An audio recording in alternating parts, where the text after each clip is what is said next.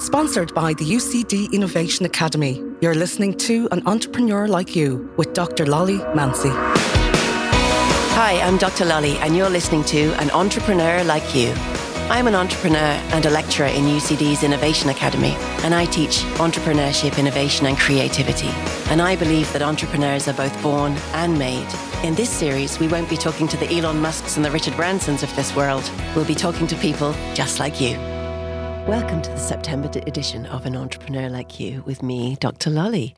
Well, back to school time. Of course, our wonderful monsoon summer seems to be over for now, and we'll see where we go. And my guest this month is the amazing Yvonne Reddin. Hi, Yvonne. Hello, Lolly. How are you? Monsoon summer, that's gas. Exactly a good description of it for sure. Oh, it's been quite exhausting, hasn't it? But you know, let's let's just look. We'll be future focused. Yes. Let's just look forward. So, um, back to school, uh, and everything's in a frenzy at the moment. What does that mean for you, getting everything back to school? It's a happy frenzy for me, Lolly. Yeah. Uh, my kids went back today, the thirtieth, so a day before everyone. I think. Um, it is just I feel my freedom is back.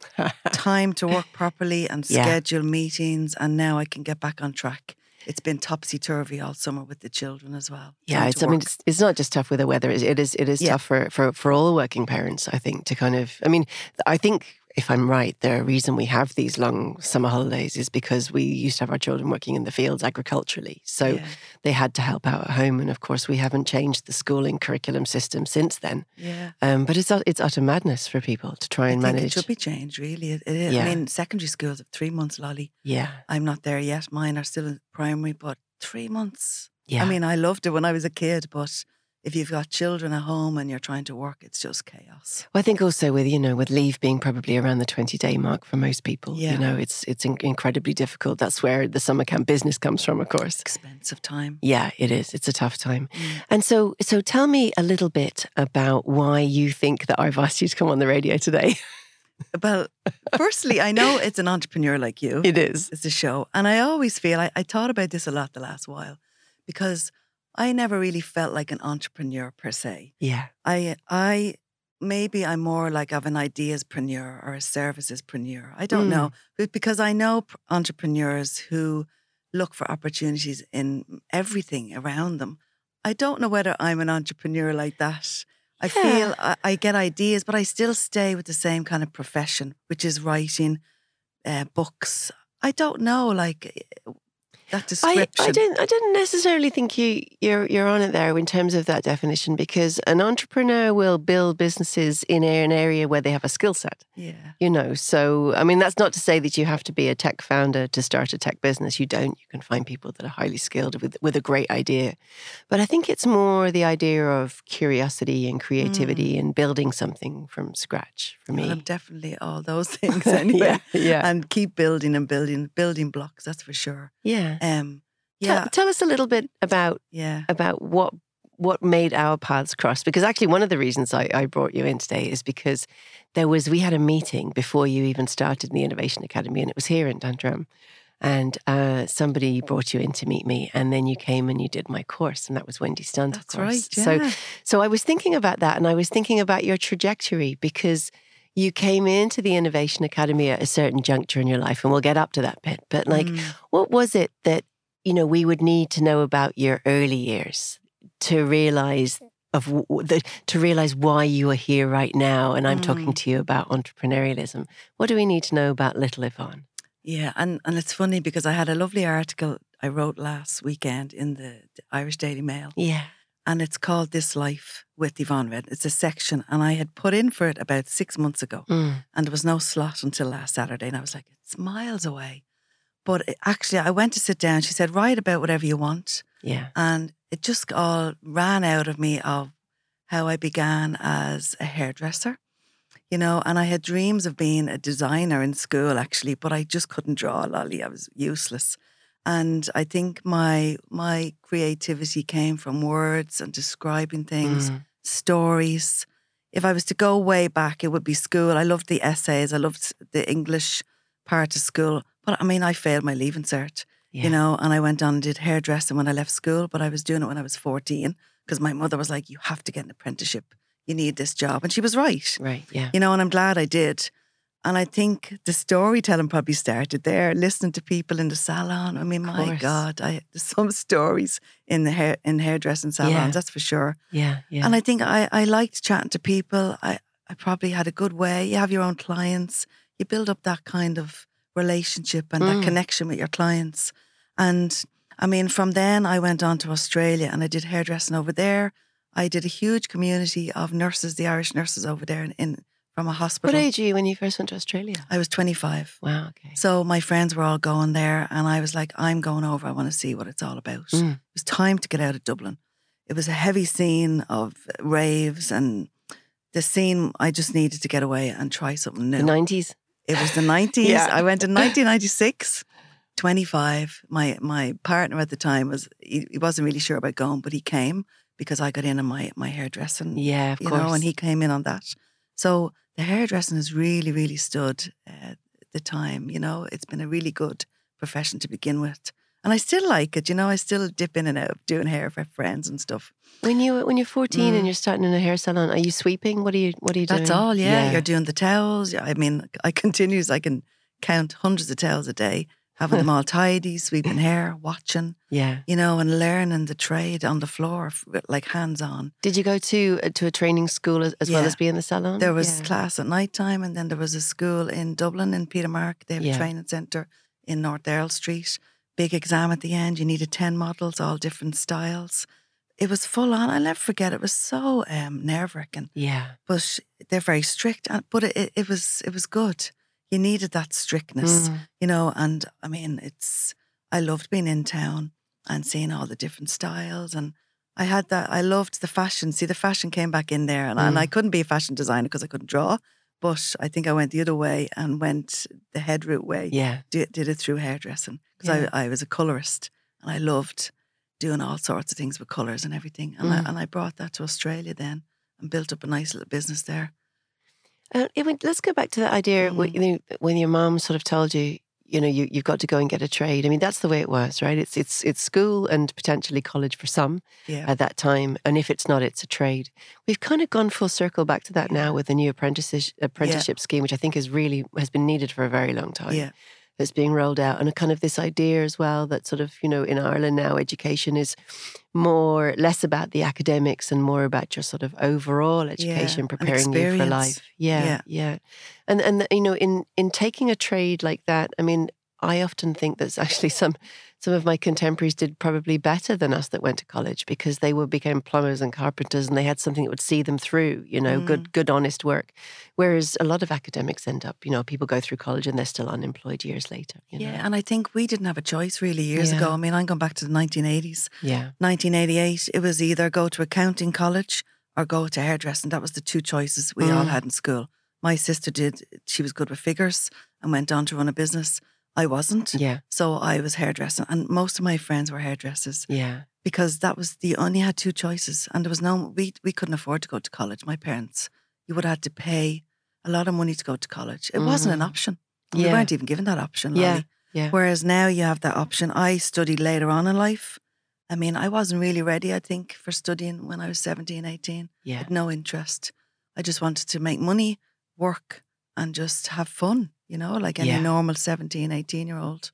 I mean, I mean, I think it was Oscar Wilde that said, you know, um, youth is wasted on the young. I think education is sometimes wasted on the young. Oh, it and by that I mean that when you when you come back to college as a mature student, not only do you all sit in the front because I've been lecture theatres as a lecturer and like everyone's in the front taking notes and everyone at the back's on TikTok, you know. So Yeah. uh, you know That's you're so you're paying attention because it matters, you know, Oh and you have God. that kind of Yeah. educating Rita moment where you just walk in and go, "How am I at university when I'm in my forties, fifties, 60s? I couldn't agree you know? And I wasn't ready at all. But when I came back from Australia in 2005, I had a broken marriage. My mother has Alzheimer's.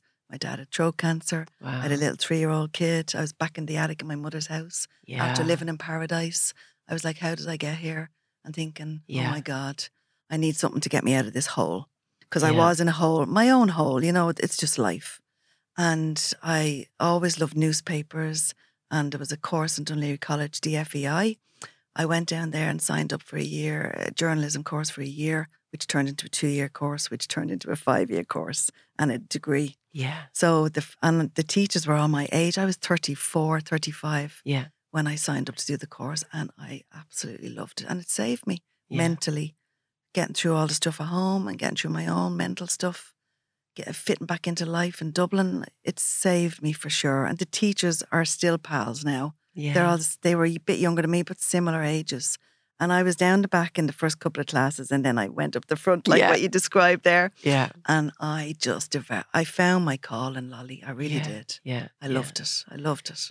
And um, I mean, the so it's it's so true because I'm just thinking some of the people I'm currently sort of around, and uh, and and they would be now in their fifties, and they're saying, you know, how have I not got everything I was meant to have right I now? know. You know, how am I still starting again? How am Yeah. I still at this position? I still don't own a house. I still don't, you know, all of these things you expect you will end up. This I've never idea- owned a house, so Yeah. I'm. it- I'm still renting. This, Yeah. this idea that by 30, 40, 50, Yeah. there are certain things, certain milestones you will have hit. yeah. And when you don't hit them, or when you kind of come back around, or, you know, life does deal you some stuff, you know, some tough, some tough things. but why do we have to conform to all that that's there? I don't think you don't have to have a house. You don't have to have a kid by the time you're 30. Of course. The pressure we put on ourselves. yeah. I don't conform. I don't think, I don't like to conform to all them normal things that everyone else conform to. We don't have to. I love the guy on. Instagram, Lolly. I don't know whether you've seen him, Simon Squibb. Yes. Wonderful. Right. And he, I, I listen to him and I love what he does. He, he helps people follow their dreams. Yeah. And he goes, you know, making money is about taking risks. It's not about the big house or the big car. He had a Yeah. Porsche. He was homeless. I think we don't have to conform. You know, you build the life that you want if you can, if you can. I'm lucky Mhm. now, but it's taken me 30 years, you know, 20, 30 years to get to where I wanted to be back in my 20s. Yeah. But maybe I needed to have all that life experience first to, Yeah. you know, to be able to handle what's coming. And hopefully there's lots more to come, you know? I mean, we we talk about this sort of, you know, this uh, this time in our sort of late forties, early fifties, perhaps of sort of, you know, the the word, the term second spring, which really irritates I me. I hate Like, that I word. hate it. Yeah, so do I. And I'm just like, God, I, I don't even know if I had the first one yet. You know, it's kind of like the second spring. It, it just it feels like it's it's too jovial. It's like you know, it almost takes away from the fact that you know you've you've you've had to cl- you've had to claw your way up back up. You know, Mm. and it's it's difficult. And it's it's it's life is complicated, and I think that when we are dealt blows like the you know the, the end of a marriage or you know the or losing a business or losing parents and all of those things um, there's not enough talk about what that process feels like or what or how that can impact you i think. I think you know it's sort of a almost that it's just part of the the tapestry of your life and you should just be fine with it and these things are absolutely devastating Yeah. you know it really and, and- held me back. Yeah. yeah. absolutely and and you've then got to figure out okay Mm. i'm i'm meant to be older and wiser and and, and now i'm just older like Yeah. and, uh, and and how do i how do, how do I how do I navigate when especially when you're the sandwich generation which is between younger children and older parents you know everyone I know is tired you know but I don't want to go I don't want this to all go negative but I, I think what we you know what we're really talking about here is is is, is resilience and it's a it's a much And patience, Lolly. overused word patience with yourself patience, compassion because, as well You know, and it, no, it's not a negative thing talking about sandwich years because I had my first son at 31 in Australia. I came back, my marriage broke down. I met another man years later, and I actually, when I finished my journalism degree and got my parchment, a couple of mon- months later, I was pregnant with twins. I was 41 years of age, and I was like, I my journalism experience will not be happening at the Yeah. moment in a newsroom.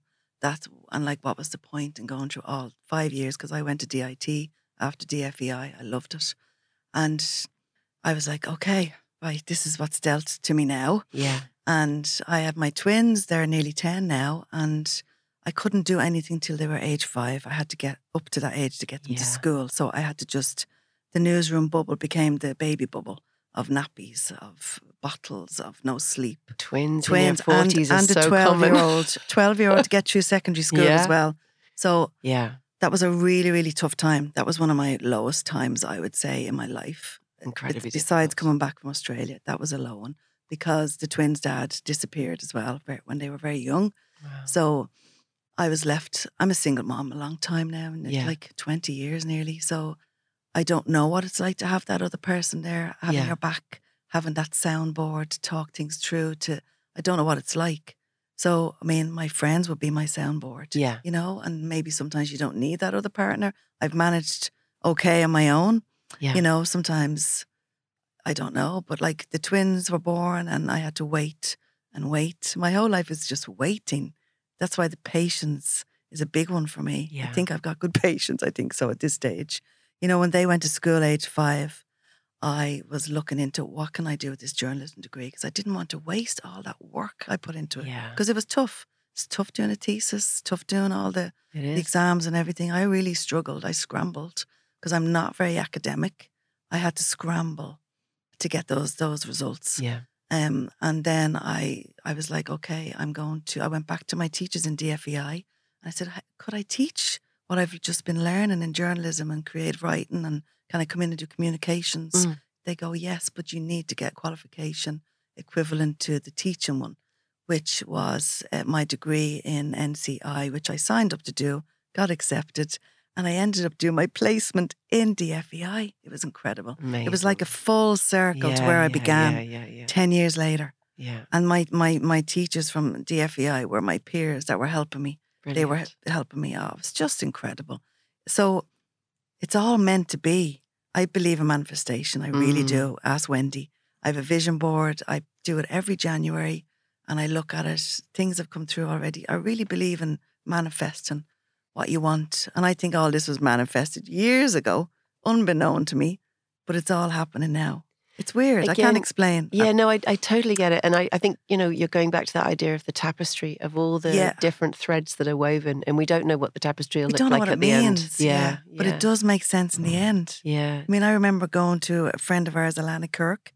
When I came back from Australia, I went to lots of different workshops and just learning how do I get, how do I be a writer? How do I get into that whole circle? Can I write?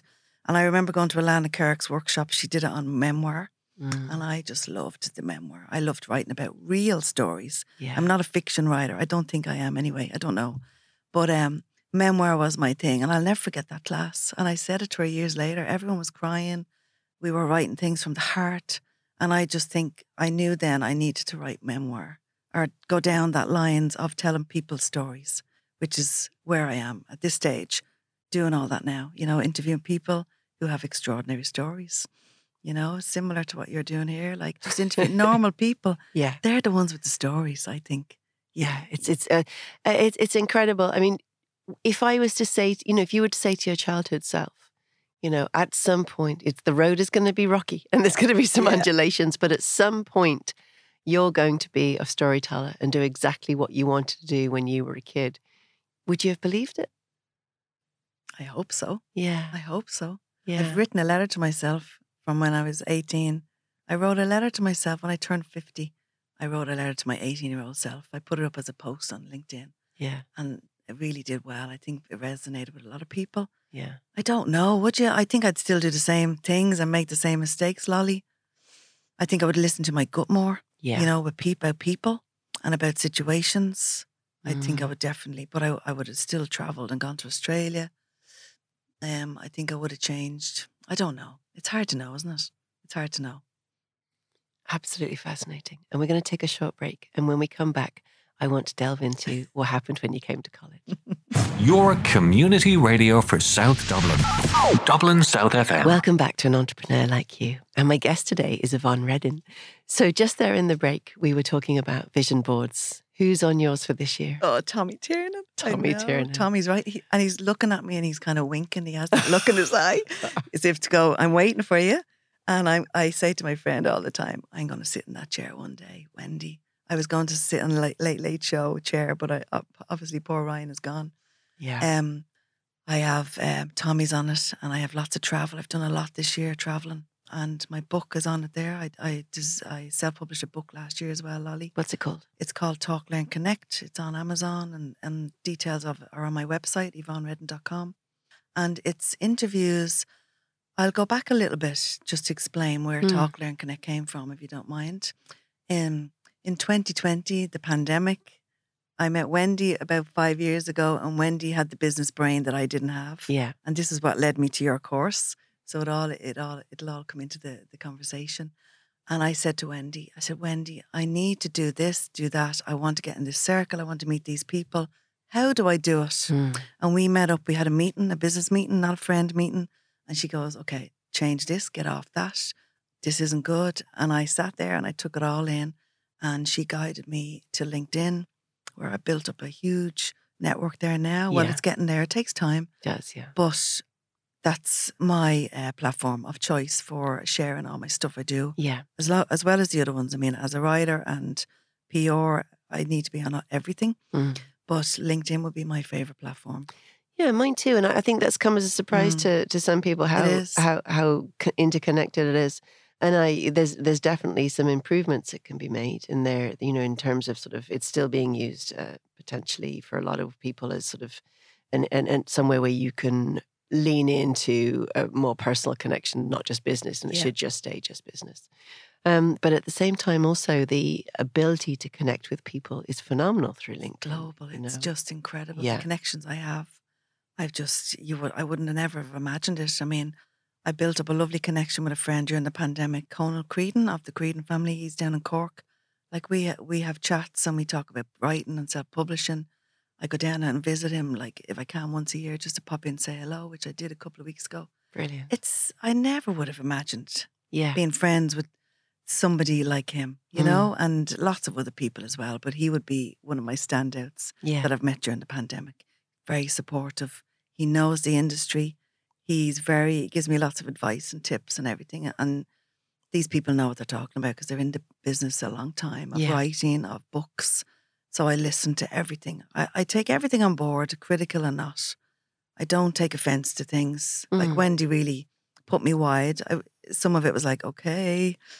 Oh, you know, but I had to listen. This this lady won Entrepreneur of the Year. She knows what she's talking about and guided me in the right way, which was LinkedIn. And I started my business then in 2020 in the pandemic, Yeah. right at the, bec- the the beginning, and I began from there, networking and connecting and building up that that business. Yeah, and I from think you know people often forget that Ireland is still only five and a half million people. You know, we're very small, and certainly in the entrepreneurial space, it's tiny, and and for women even tinier, and if you're a woman of color, even smaller. You know, so it's it's kind of in ever decreasing circles. Um, I was at a talk this morning for a tech founder. I love the name of it, founder it's isn't good. founder. Um, and we were we were we were talking about some of the challenges, you know, and and you know, women are being told all sorts of crazies. Like, you know, uh, there was a post recently on LinkedIn about someone was told that they should um, bring a man with them when they went for VC funding, you know, and all sorts of madness like this. And Yeah. uh, this is not the 1950s. You know, you can hold your own. You can be a solo founder.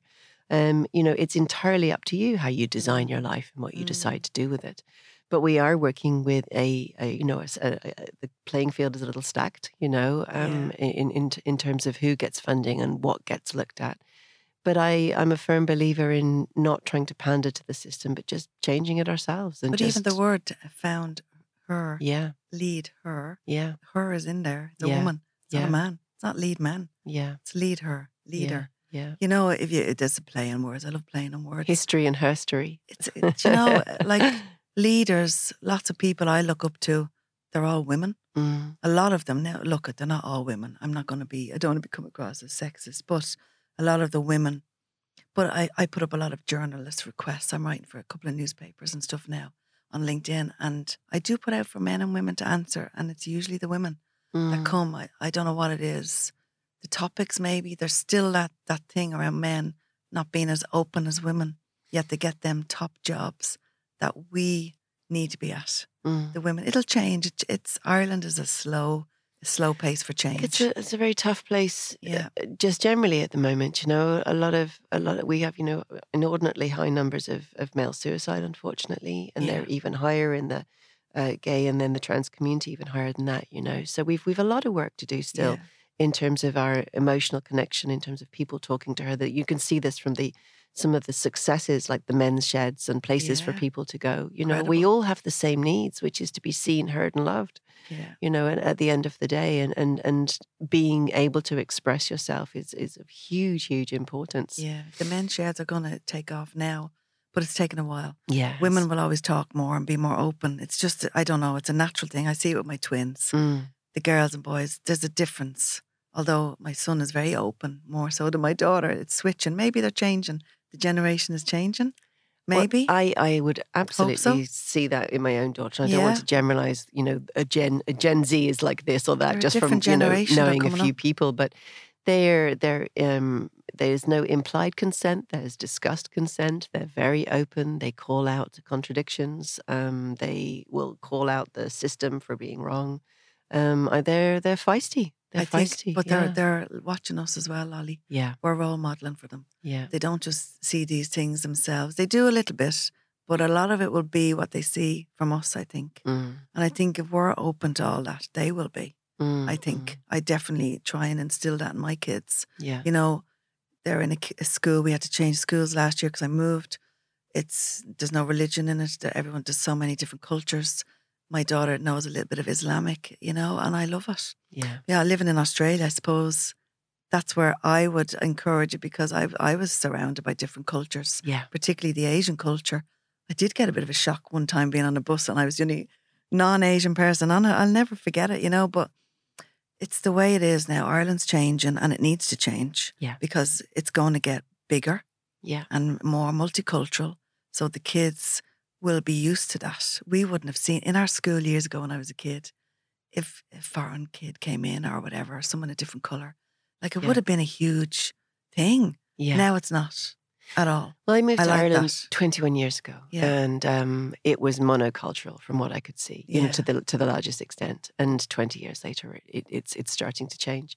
So, you know, in terms of, of of hearing of hearing voices, you know, and and obviously, as you know, I'm sort of more involved now in in terms of of you know academically, I'm going more towards um, the tech side of things. I think it's you know it's it's inevitable that we are working across more you know digital platforms and I'm sort of leaning at the moment into upskilling myself as much as possible in sort of ethical AI. And I, I think that that's because there are so many voices not heard in that discussion, you Mm. know, and not only are we've got, you know, 50% of the world in digital darkness, but we also have those people making discussions about our future and and how we will live in terms of tech, our, our you know our interaction with technology and they tend to be all white males and this is this is very worrying because of Mm. course there's you know there's what we need in every discussion is is is, is a great deal more of diverse you know diverse stories and narratives and and and sort of it's not enough even just to look at algorithmic bias we need to look at you know who, whose voices are not heard and i think in terms of technology at the moment it's specifically the older generation who are feeling very isolated and if we do move towards a more cashless society that's going to have a very big impact oh, huge. you know I mean, we talked about this in college. You, you, Mm. this has been a conversation that we've had in college as well, isn't it? And I think when I went to Australia, there was no such thing as WhatsApp videos. There was no Skype. There was no. It was letters by email home. yeah And I remember when email came out, and my mother had to learn it. I had to learn it. I went into the cafes to learn it. My mother learned it as well. She loved it. She loved learning. I think they will learn it if they have to, yeah and if it's made that it's it's fun. You know, it's all about having fun. I mean, my mother was getting responses from me straight away in the email. I'd say, I'll be down at the cafe, you be there at the time difference. yeah And we could talk to each other, yeah you know, and I would have loved to have been able to see her on a video message. You know, Yeah. the kids are so lucky now. We can talk to them. Yeah can do Zoom. Zoom has changed the world. And Sky- Skype, I don't know if it's still there, is it? There's Google Meet and all these other ways of, of Yeah. communication. So the older generation, I think it just has to be made simpler for them. Mm, Even for me, I mean, I take a while to learn new things, but once I get it, I get it. mm, You know, it's it's a slow process. I think it's about making it easier and show show don't tell is a big one for me. mm. I have to be shown something. yeah I'm old fashioned like that. I like to learn by in a class. You know, I the Zoom classes are great, but I I learn more by being in a class. I think. Let's talk about that. Yeah, I know. so you came into the grad cert in creativity, innovation, and I entrepreneurship. did. And did you have a business like, in mind before you came Well, in? Well, I had started my business in 2020. yeah, I think that course was that 20. mm, When was that? twenty-one. I think. 21. Yeah. So it was in that year. So I was saying to my friend Wendy, I said, Look, I have no idea how to do business. I have no brain for maths. No, what do I do? Where do I even start with this? I've got the ideas, I've got the creativity. how do I blend that together to make it work? Because you have to have both. You have to. You have to know a little bit even. Yeah. So she was saying, well, meet Lolly and, uh, go- you know, go on the course. And I got accepted, thankfully. And it was a game changer for me, Lolly.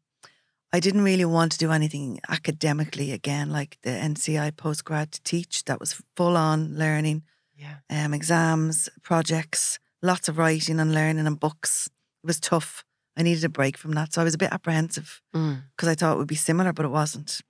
It was project based. I loved that. You know, I don't like uh, working in groups. Yeah. You know, you know, I was better on my own, but I, I did like the groups. You know, because you have to you have to be able to collaborate. What was the so in the beginning of the course we we give you host projects and you have to work on a real organizational problem. vodka, do Wexbury remember? vodka. So he was a young founder Yeah, and uh, incredible guy. he started um, eh, selling strawberries by the side of the road for his family business. Mark Kavanagh? Mark? Kavanagh, Yeah. that's right. And then went on to create a strawberry vodka drink Yeah. um, at the tender age of 18 and 19, Incredible. coming out of UCD. And then has gone on to amazing, amazing things. Very recently, um, organising a Wexford Festival and supporting Yeah. there as well, which was one of the solutions you guys came up That's with, I right. think Yeah, that was So- great. all these years later, like kind of you know those ideas Yeah. that you you you fledgling students in your first couple of weeks came up with are being implemented by real organizations and real founders. And I loved that part. That was great Mm. to do, to be able to help. so- It was real. You know, it wasn't a made up story or a made up character. We were helping these guys. yeah, I found that incredible. And I think we all found what we were good at. And I learned so much. Canva became my new best friend. I love Canva. And it was great to see what people were good, their strengths and their weaknesses. yeah. You know, and it really came out in a group and pulling each other out and helping each other up well, we put we put line. you we put you into those groups randomly, and I I'm always fascinated by sort of how each group turns out, and and part of the remit of the group and going through a design sprint on an organizational Mm. problem like that is to be creative and and disruptive in your solution. Yeah. So, you know, what what role what what what was it that surprised you about the role that you ended up playing? Because you weren't that confident to be in the group at the start. No, I wasn't. And I think myself and Jan kind of took the role of the creative side in putting the presentation together. Mm. I think I I got all the gathered all the content, you know. I was kind of I'd only started my business as a content writer, but it was all kind of leading up to this was what I was good at, was gathering the content. Yeah. And that's the business now. It's content creation, you know, which which makes sense now. Um, and the Finally. fine, it, and it does take time because you're Yeah. not really sure what you what you're good at and what you need to be Yeah. doing. Yeah. You have to go off a little bit to come back. Yeah. And I did go off a bit, and then I forgot what I was good at, really, lolly. But I found it just the last few months. It's I kind of forgot about my journalism side, you know, Yeah. of writing for the papers. I went off track a little bit. Social media management it wasn't really my thing. I Yeah. wanted to write about stories and lifestyle, and thankfully, that's what's all coming back to me now for work. Most of my work will be done through journalism now, which is incredible. Yeah. You know, that's what I loved. That's where it began. Yeah. You do get sidetracked though. You go out like what you say, the squiggle. I always say the good, the bad, and the squiggly. You know what I mean? You have to go off a little bit to see what works and what pays well. And as Margaret Hochter says, don't be a busy fool. That still stands to me now. To this day, she was a brilliant um, facilitator She's wonderful. Yeah. in the course. But the course, and also a fabulous entrepreneur herself with her Kilmullen. Lamb. yeah, Yeah. I know. I've met her a couple of times up She's there. down in Airfield, actually, just back we're Yeah. behind here, behind the radio station. She's great. Yeah. She's doing other stuff now with candles and everything too, isn't she? Yeah, yeah. So the course really um, it helped me. I came into my own though. I think when I did did the singular part project, Yeah. I think I liked being in control. That's probably the solopreneur or the self-employed Yeah. thing trait in me. Is it? I don't know. I think I worked better because I could do it all and make sure it was it was perfect. I, I'd be very kind of precise about the way I like things. You know. What was the problem you were trying to solve in your business idea? The problem was marrying the two together, the Yeah. business and the creativity. Yeah. How do I make it work and enjoy it?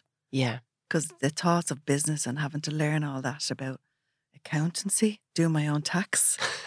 Oh Jesus! But that's what people afford I to know. delegate to. You don't have to actually do it yourself. You just I have like to know to your do it, you numbers. see, Yeah, and- yeah. I'm terrible. I, I like to do it all myself. I have to learn how to divvy that out, and I will. Because it does take up too much time. Yeah. and it stops you from doing other things. I'm a big fan of delegate the stuff that that is tiresome. You know, uh, you you you you know, no no woman is an island. You can't do it all yourself. Yeah. You know, do and and save your energy for the bits that light you up. Yeah. You know, the bits that and that obviously for you is the story part is hearing people's stories and researching. then I love the research. Yeah. I loved that part of the project, the research. Right, we're going to take a small break, and when we come back, I want to hear more about what's next. Your community radio for South Dublin. Dublin South FM. Welcome back to an entrepreneur like you. And so we're into our last segment now. And I always think that this last segment is kind of future focused. So you've got your mood board that you set in January. We've got Tommy Tiernan winking at you from it. and we'll see, we'll see what the what the future holds in, in terms of that. What is happening for you at the moment? So you've talked about writing for some some other papers. Yeah. Um, and so that would be regular work, is it? Yeah, it is now. It's That's great, yeah. Well done. Yeah. What else is happening? So with my book last year, I turned that there were interviews I did in the pandemic Yeah. um, to build my connections to network. People were at home, so they couldn't say no. Lolly, it was great. it was a perfect opportunity. Captive audience. Exactly, thirty-eight people, nothing to do. They answered those five questions by email, no problem. Yeah. So I designed all that, put it into a PDF, and made it, uh, and got my website up and running. Mm. They were all sitting there. I needed people to read these interviews. There was lots of stuff on mental health, you know, Yeah. people with MS. There was authors. There was coaches, leadership. People needed to read these to see how people pivoted during the pandemic, Yeah. how they survived illnesses, you know, grief. There was just too much there. So I said, I'm going to self-publish a book because I think if I went down the traditional route, it would have taken too long and I didn't want to be rejected. So I decided to do it myself, as I always do. Once I put my mind to something, I do it, you Mm. know. But I got it done and I tried to do it all myself and I couldn't get the design part of it done. So I went to an agency. He helped me finish it. He was one of the interviewees. So I used my connections and my Yeah. network to get what I needed to help for help. And I helped them. I returned a favor. And my book was published before Christmas. And I was so proud of it. So I wanted to help people write books as well. So Yeah. I have a, ser- a service called the Story Angel Service. I was ghostwriting for a lady last year, earlier this year, um, ghostwriting her book. She was terminally ill, wanted to write something before she died. I was going into the hospital to visit her, recording the interviews, writing it up. We got a couple of chapters done and she died, unfortunately. But she got what she wanted Yeah. and got it all off her chest. But I loved it and I wanted to do more. So that's where the Story Angel Memoir Service I remember when and when you went through a couple of different titles, and when you picked that one, I was like, "That's the one." Do you That's the remember? I was like, "That's it. Yeah. That's what it. That's what you are. Yeah, because I had changed, rebranded to the Content Angel. That's it. Yeah. and the Story Angel is a service from that that I help people write books. So I, I think there's stories. People are apprehensive about writing their life stories. You know, everyone is. There's a lot there, but you, you you don't have to share everything either. You can share what you want. It could be just for family. It doesn't have to be on Amazon. You know, Agreed. I think it's so beautiful, and of course, you know that something. you know I, I'm doing it myself in the in in the other way in one of my businesses, which is in the funeral industry, because I would, would be not only teaching people how to do funeral celebrancy, but I'm I'm active as a funeral celebrant. So I actually got a call from Massey's this morning to say uh, there was a lady who's terminal, and I'm actually going to go visit her tomorrow. Um, you know, so this is it's really important Yeah. work, and um, I'm so grateful that I'm involved with this work because part of what we do is not just write the eulogy or the life tribute, but it is the it is is sometimes a, a larger document. Legacy. You know, the legacy. It is absolutely right. And who is recording our oral, his, oral history for when we're gone You know. and there's nothing documented, Yeah. who's going to know? We just disappear. Yeah. I think books, we have to do more books about our life. And Yeah, I, I I, haven't promoted it enough, but it's there and I will. The time, I think it'll come around when the time's right. Do you know? I think Yeah. things happen when they're ready. At the moment, I'm building up my profile on it with the papers, Yeah. magazines. People will know that I'm the one that they can come to and tell their story. So maybe it's all that first, and then the story angel will will get bigger. Because I really do want to help people write their books. I think it's it's fascinating.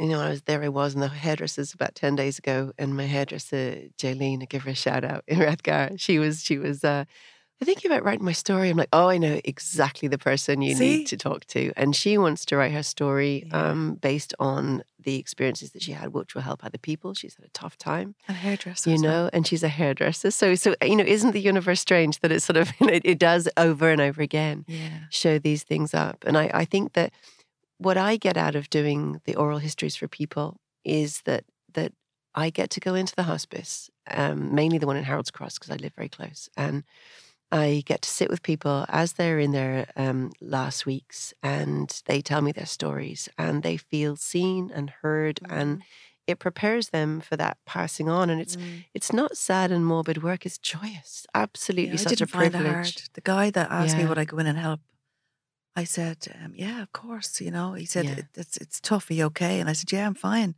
I could I could distance myself a little bit from the Yeah. lady, but still, I still have recordings and I listen to her voice. I can't believe she's gone. Yeah, You know, I would have loved her book. Her book would have been a good one, but um, I I liked helping them get to that stage.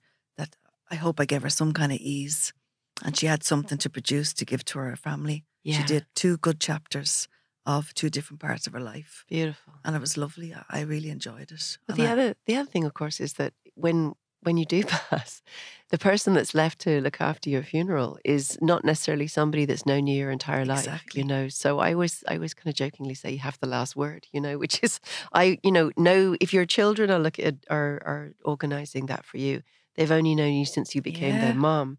If it's Yeah. your you know if it's your partner, only since then. So what about the whole story from the start to the start to finish? yeah, and look, and even if people would love to do it and they don't know where to start, Yeah. they can. I can do it all.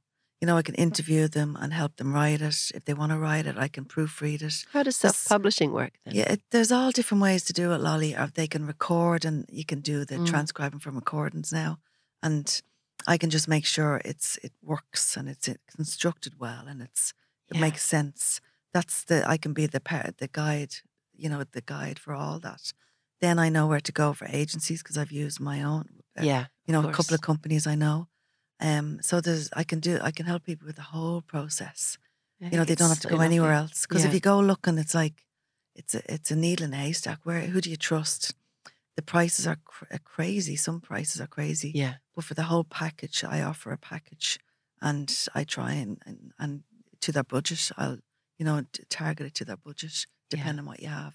Some people may have something written already might just need tweaking. They could be brilliant writers Yeah. you know so th- there's lots of different ways to do it don't have to worry about not being able to write In the story arc, we often would talk about, you know, the the traditionally it's called the hero's journey, and we'll we'll put no gender on the word hero there, but uh, you know, the hero's journey. And I, I, the thing I find so fascinating about being involved in the story writing or the story business, even through celebrancy, and this the weddings, it's the story of the couple's love story. If it's funerals, it's the story of the Yeah. life. You know, like it's that every single person thinks nobody thinks they have a great story, Yeah. and yet the most incredible stories come from people that you just really wouldn't imagine. ordinary people Ordinary people. That's what I find. have ex- Ordinary. ordinary people I have love it. extraordinary stories. so true, isn't yeah. it? I mean, some of the people in my book are just people from my community. Yeah. My God, they have gone through the mill and come out the other end. You know, I'm just a normal girl from Ballybrack. You know, Edel Coffey, who won the An Post Award last year, is Yeah. from Ballybrack. Paul Howard is from Ballybrack, who does Ross Flying the flag. Yeah. You know, Yeah. where it's normal people. You don't have to be a celebrity, or celebrities are just the same as you and I, Lolly, aren't they? yeah. when you meet them, you, you kind of go, oh my God, but they're just real people. The same things going on, probably worse. Same fears, the same worries, and Yeah. actually some of the most unhappy people I know are the wealthiest. In all honesty, yeah, Yeah. as well. So, so the, you know, there's. So, what is it about? What is it about the connectivity? I mean, the story is what we've been doing since our very earliest days, sitting around a fire telling stories. Keys. What is it that happens to us when we explore or we exchange our stories? I think as well, I mean, I wouldn't be a good storyteller like standing up. You know the way some people stand up in rooms and they can just tell a story and captivate the whole Yeah. room. I'm not good at like that. I can't tell jokes around Lolly, but I can write it. Yeah. You know, I, I write better at telling a story. It's bizarre. I couldn't stand up and tell a story. I hated doing presentations. There's just natural Yeah. storytellers. Conal Creedon is one of them. yeah. He stands up and he does lots of speaking events and he just captivates the room. Yeah. It's incredible. So I need that experience now. That's my next next route is going down the speaking thing, which I avoid like the plague. I hate it. But you have a beautiful pace and a beautiful way of speaking, you know, and and not everything has not everything is a show, you know. It's Yeah. it's enough just to be you and to turn up. And people fear public speaking more than death. Oh, you know, it's so tough. Yeah. Um, and you know, I've I've I've been around people that are incredible on stage, yet ten minutes before are absolutely in pieces. You know, so Yeah. they just prepare mentally and off they go. So And what's practice. what's coming up for public yeah, speaking for you? That. Yeah, I have to. I have to push myself out there. I have do. to, because you know, video content is key as well. Showing Yeah. people who you are is they're the ones that work. The personal stories on social media, they're my best posts. Yeah, They seven thousand views, you know, and it's pitching the right stories to the papers that people that really resonate with people. yeah, So uh, I'm getting the pitches I've been pitching are it's about identity with women. Lots of things that I'm going through myself. Yeah. You know, and I've lots more to come on different things from meeting people. A couple of speaking events now in September. I'm doing them with a couple of friends who self-publish books. I want to change the the the, the snobbery around self-publishing love it. and yeah, the idea that we're not as good as traditional writers. We Yeah. are. Yeah. We just have taken things into our own hands. The control, it, we love controlling the whole process, and we don't have to churn out books every year. We can take our time with our books. Mm. So I wanted, we want to change that. Myself and two other self-published writers, and we're speaking at the International Dublin Writers Festival well done. in September 16th, and we have another workshop to do on our ups and downs and in betweens of self publishing in uh, as part of the Writing Right Time Festival in Balbriggan. So Brilliant. it's for Culture Night, the Yeah. Culture Week. There's loads of stuff. September's a really busy month Yeah, for writing and culture and art. I love that month. It's Yeah. a busy month. So that's going to be, I'm going to be doing my journalism on the stage, interviewing. I'd love a few more events. I'd love to be able to MC a few events and things like that. I think I'd put like it to on do, your mood board. I'm going to put it on my mood board for next year, but I need a bit of practice first. I need yeah, to practice. Yeah, yeah, And I will, because I interview lots of people, but it's all on Zoom. I need to get out, yeah. get up on that stage and put myself out there and just be natural about it like this. No script. Yeah, I used to script all my interviews on my Zoom at the start, and Wendy was saying to me, "Stop scripting, yeah. stop reading. You're reading, Just be you you. can see it, Yeah, and it works." yeah. So it's good to have a little few bullet points. All right, magic one time now. If Yeah. anything could happen between now and, and the, the end of the year, what would it be? What's your biggest ask? I'd love. I have written a children's book that I did in Australia, twenty years old. It's been in my drawer for that long, and I've always envisioned it as a book. I have illustrations. I know what she looks like in my head, but again, I can't draw, and the bones of the book so find there. an illustrator. But if the traditional publishers take you on, they they provide that for you. Yeah, Lolly. So um, I'd love to see that published. I just want my children's book right. I'm going to hold you to it. Yeah, I want you to do that. yeah. Yeah. What else? There's a memoir in there as well. Okay, good. That's a manuscript in a drawer. I would think I would like that as a stage play. I could see it, different chapters of my life performed on stage. Who'd play you? Do you know who I love? I heard her on the radio being interviewed by Brendan Courtney a while ago. It was the lady who played Shirley Valentine on stage, and I can't think of her name, an actress. She is amazing.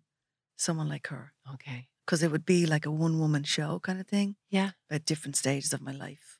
Because I've had so much. I've, I mean, divorces, miscarriages, single parenting, traveling. You know, there's so much there. I've adoption story. You know, I've a lot. There's lots there. I think I'd love to see it on stage. I think it would be better on stage than in a book. Maybe. All right. Maybe. Screenplay. Yeah. Stage. So that's it. Yeah.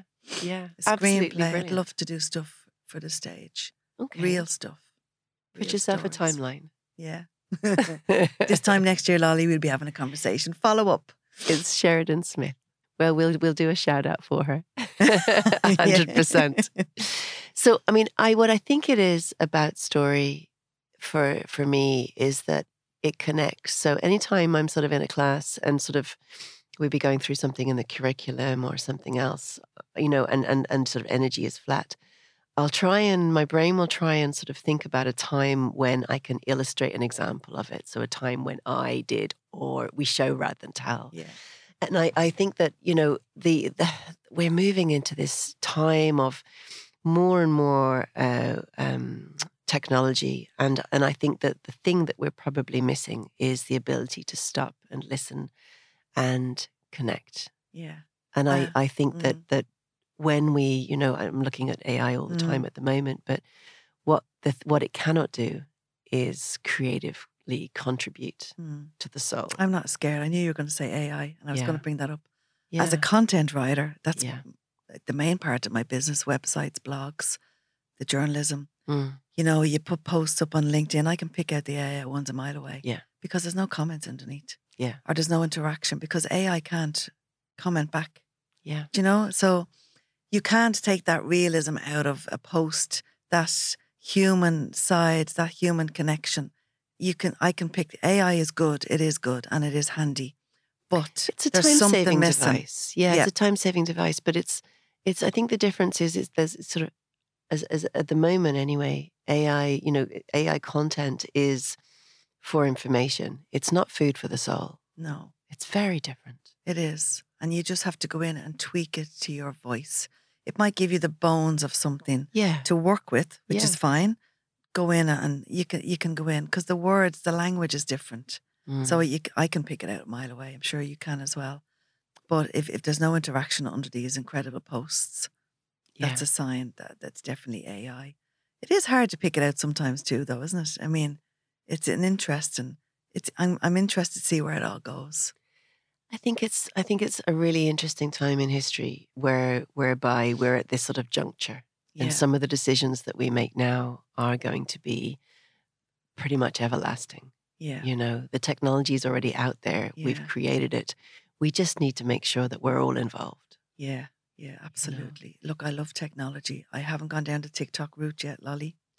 It's another platform to learn. There's enough. I'm, there's enough there huge to keep reach me going. there. Huge reach there. There is a huge Yeah. reach, and I think for a new business starting or an author, get on it. Yeah. Have a tagline, like the guy that did really well on it that died recently. He was brilliant. The financial guy, his name is gone. That's a law and that's a fact. Was his tagline? Yeah. He was incredible on it. You can work it really well if Mhm. you know how to work it and if you have the time. TikTok is a big one for business. It's flowing. It's well, you really could probably just get your kids putting the content up for you. Yeah, no, they're not allowed on TikTok, Lolly. Not yet. Not yet, but I think I'd love to hire somebody Yeah. to help me with TikTok. Yeah. I'd like. I don't want to do it myself. I haven't got time. It's time consuming. Yeah. I have too much more important things to be doing. Yeah. But it's definitely in my sideline of something to do. what does a perfect day look like?